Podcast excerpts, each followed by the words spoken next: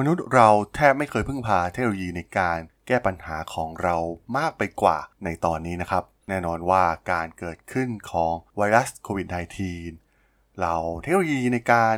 พัฒนาวัคซีนป้องกันโควิด -19 เนี่ยก็ทำให้ยอดผู้เสียชีวิตลดลง เรามีชุดตรวจไวรัส รวมถึงเรื่องของยารักษานะครับที่คาดว่าจะสามารถนำมาใช้ได้ในเร็วๆนี้นะครับ แต่ว่ามันไม่ใช่เรื่องราวกับสิ่งที่ เกิดขึ้นทั้งหมดในปีที่ผ่านมานะครับ ในปี 2021 แต่มันยังมีเรื่องของนวัตกรรมที่เลวร้ายนะครับ ที่เกิดความผิดพลาด ที่ทางเว็บไซต์ MIT Technology Review เนี่ยได้รวบรวมไว้นะครับ วันนี้ผมก็จะมาเล่าให้ฟังนะครับในรายการ Geek Monday ไปรับฟังกันได้เลยครับผม You are listening to Geek Forever podcast. Open your world with technology. This is Geek Monday.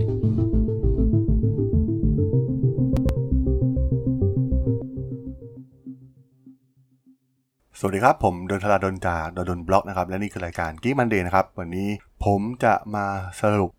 เทคโนโลยีที่ถือว่าล้มเหลวมาก ๆ นะครับ กับมนุษยชาติในปี 2021 ที่ผ่านมา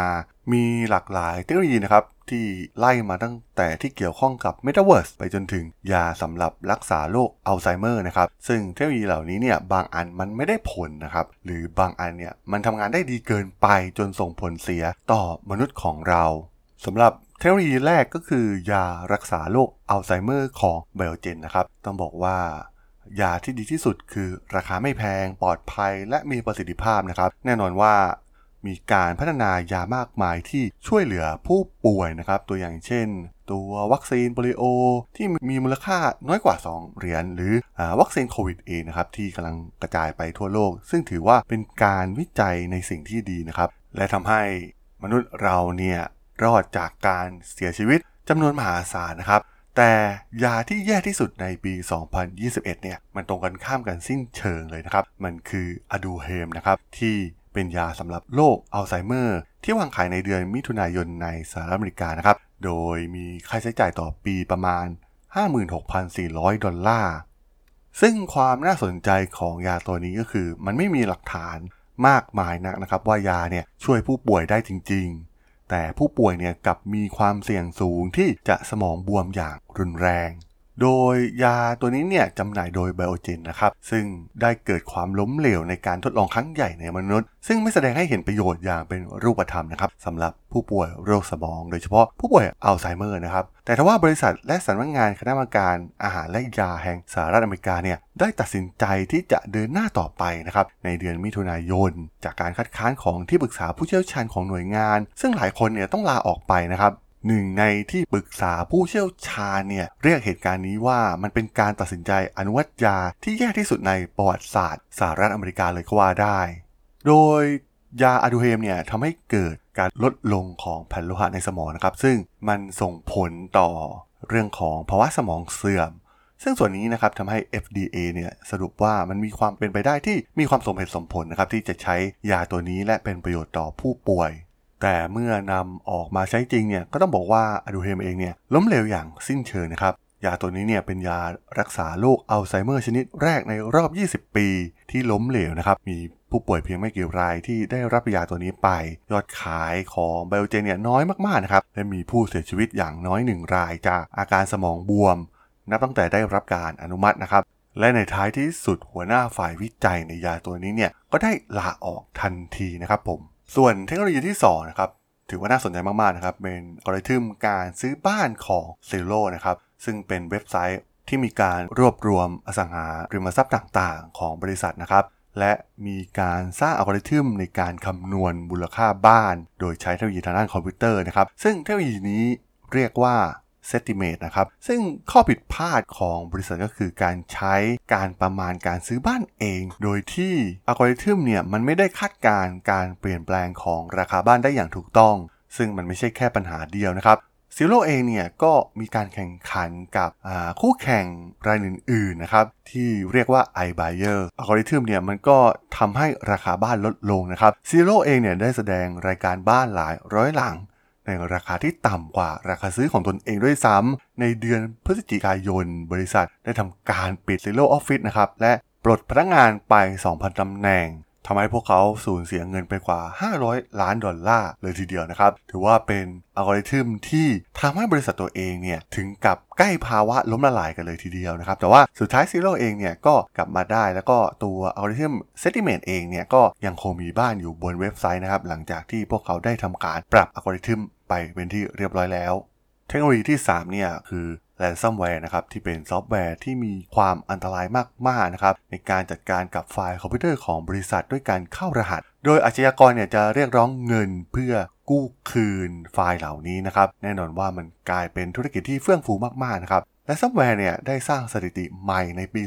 2021 ด้วยการโจมตีมากกว่า 500 ล้านครั้ง ตามข้อมูลของบริษัทรักษาความปลอดภัยทางไซเบอร์ SonicWall ซึ่งปัญหา ransomware เนี่ยได้รับความสนใจมากขึ้นในวันที่ 7 พฤษภาคมในปีที่ผ่านมานะครับ เมื่อมีกลุ่ม ransomware ที่ชื่อว่า Darkside ล็อกไฟล์ของ Colonial Pipeline นะครับ ซึ่งเป็นบริษัทดำเนินการท่อน้ำมันและเชื้อเพลิง ซึ่งเป็นระยะทางประมาณ 5,500 ไมล์ระหว่างเมืองฮุสตันกับนิวยอร์กซึ่งบริษัทเนี่ยได้จ่ายเงินบิตคอยไปแล้วมากกว่า 4 ล้านเหรียญสหรัฐนะครับ อย่างรวดเร็ว ต้องบอกว่ามันเป็นการโจมตีโครงสร้างพื้นฐานที่สำคัญนะครับ ที่ทำให้กลุ่ม อาชญากรเหล่านี้เนี่ยได้รับความสนใจมากกว่าที่คาดไว้นะครับ แต่สุดท้ายเนี่ย FBI ได้ทำการยึดคืนค่าไถ่บิตคอยประมาณครึ่งหนึ่งนะครับ และกลุ่ม Dark Side ได้ประกาศบนเว็บไซต์ว่าพวกเขาได้เลิกทำสิ่งเหล่านี้แล้ว แน่นอนนะครับว่าตราบใดที่มีผู้คนเนี่ยจ่ายค่าไถ่อาชญากรเหล่านี้ก็จะกลับมาอีกครั้ง สำหรับเทคโนโลยีถัดมานะครับ ก็ถือว่าน่าสนใจนะครับ แต่อาจจะไม่ใช่เทคโนโลยีที่เลวร้ายเลยสัทีเดียวนะครับ นั่นก็คือการท่องเที่ยวไปในอวกาศ แน่นอนว่าตอนนี้เนี่ยการไปเที่ยวพิพิธภัณฑ์ลูฟในปารีสเราเห็นนักท่องเที่ยวร่ำรวยจำนวนมากมายนะครับที่ไปถ่ายรูปกันนะครับ แต่ว่าต่อไปเนี่ยมันจะกลายเป็นสิ่งล้าหลังไปนะครับ เมื่อ เศรษฐีชื่อดังเนี่ยอาจอยากจะได้รูปถ่าย snapshot หรือการขึ้นไปเช็คอิน เหนือดาวเคราะห์โลก ซึ่งตอนนี้ก็ต้องบอกว่าการท่องเที่ยวในอวกาศเนี่ยมันเริ่มเกิดขึ้นแล้วนะครับ ทั้งกลุ่มบริษัท Virgin Galactic ของ Richard Branson นะครับ รวมถึง Blue Origin ของเจฟเบโซนะครับ ต้องบอกว่ามีการแข่งขันการในการท่องเที่ยวด้านอวกาศนะครับ ซึ่งแน่นอนว่ามันเหมาะสำหรับเรามหาเศรษฐีไทยไปทั้งสิ้นนะครับ เพราะว่าค่าใช้จ่ายเนี่ยค่อนข้างสูงนะครับ แต่ว่า ทาง Virgin เองเนี่ย ทาง Richard Branson ก็มีแนวคิดนะครับ ที่จะทำให้เปิดโอกาสให้กับหลายๆ คนนะครับ ให้เด็กหลายล้านคนทั่วโลกเนี่ยมีความตื่นเต้นกับความเป็นไปได้ที่พวกเขาจะได้ไปในอวกาศในสักวันหนึ่งนะครับ และเมื่อนั่นเองนะครับ ให้เตรียมไม้เซลฟี่ของคุณให้พร้อม เพื่อจะไปเช็คอินหรือ snapshot ถ่ายรูปลง Instagram ผ่านวิวในชั้นบรรยากาศโลกหรือนอกโลกได้นั่นเองนะครับผม สำหรับเทคโนโลยีสุดท้ายนะครับจะไม่พูดถึงไม่ได้เลยนะครับ ก็คือเทคโนโลยีฟิลเตอร์ความงามหรือ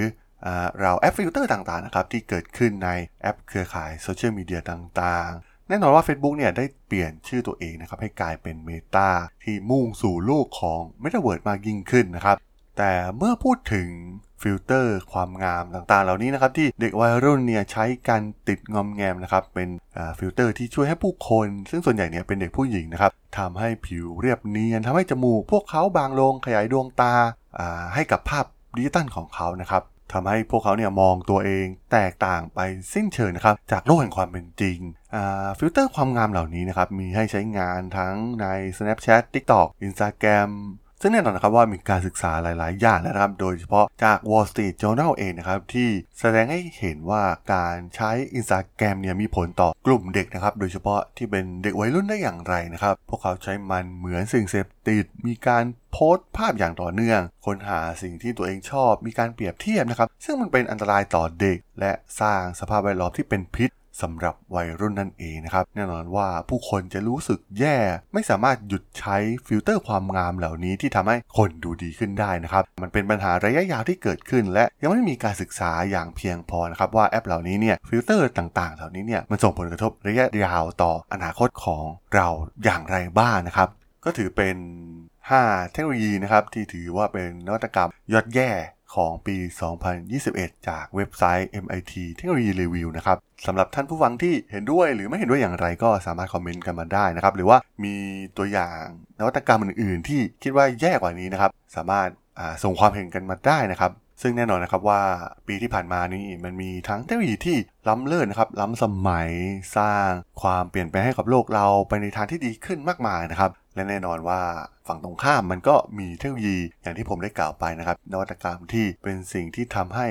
มนุษย์เราเนี่ยเลวร้ายลงสำหรับเรื่องราวของนวัตกรรมยอดแย่ใน EP นี้เนี่ยผมก็ต้องขอจบไว้เพียงเท่านี้ก่อนนะครับสำหรับเพื่อนๆที่สนใจเรื่องราวด้านเทคโนโลยี ธุรกิจ และวิทยาศาสตร์ที่มีความน่าสนใจนะครับ สามารถติดตามมาได้ทางช่อง Geek Forever Podcast ตอนนี้ก็มีอยู่ในแพลตฟอร์มหลักทั้ง Podbean Apple Podcast Google Podcast Spotify YouTube แล้วก็จะมีการอัปโหลดลงแพลตฟอร์ม Blockdit ในทุกๆตอนอยู่แล้วด้วยนะครับ ถ้ายังไงก็ฝากกด Follow ฝากกด Subscribe กันด้วยนะครับ แล้วก็ยังมีช่องทางหนึ่งในส่วนของ Line แอดที่แอดธราดลแอด t h a r a d h o l สามารถแอดเข้ามาพูดคุยกันได้นะครับ ผมก็จะส่งสาระดีๆพอดแคสต์ดีๆ ให้ท่านเป็นประจำอยู่แล้วด้วยนะครับ ถ้าอย่างไรก็ฝากติดตามทางช่องทางต่างๆ กันด้วยนะครับสำหรับใน EP นี้เนี่ยผมก็ต้องขอลากันไปก่อนนะครับ เจอกันใหม่ใน EP หน้านะครับผม สวัสดีครับ